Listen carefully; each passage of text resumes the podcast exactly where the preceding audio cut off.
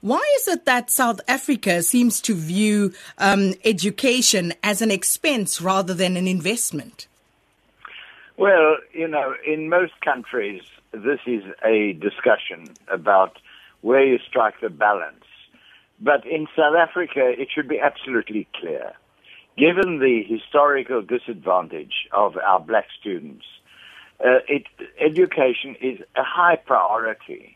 I, I think there is a national agreement on this. If we're going to develop the country and if we're going to improve our economy, we need tens and tens of thousands of skilled uh, young people, uh, and uh, including those from the historically disadvantaged communities, Africans in particular. Uh, we need them desperately to take their rightful place in the economy.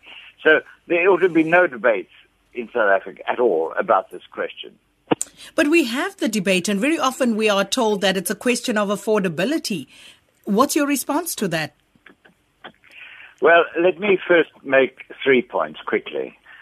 I think that the there is a national understanding that the complaints of the students are legitimate. And I'm very surprised that the universities have gone to the courts because the effect of that is to escalate the disagreement and to criminalize the activities of students in their own institutions. You know, if students go into the public domain in the streets and so on and disrupt traffic, I can understand that this becomes a matter of public uh, public concern. But if students com- uh, um, students are protesting within their own institutions, why call the police? Why go to the courts? I think this is a very unfortunate and in the, in the present climate in South Africa, it escalates the, the, contra, the confrontation and is very unhelpful. Secondly, let me make uh, another point. The universities are public institutions.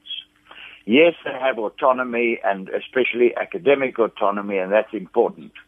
But they're public institutions to which our children and grandchildren go, and they are making mistakes now in the way they're handling the fees and so this is a matter of public interest, and therefore those of us who are in the public domain have a right to comment. And I think this program is absolutely spot on. We have a right to talk about the mistakes being made at the universities. Thirdly, the, this goes straight to your question.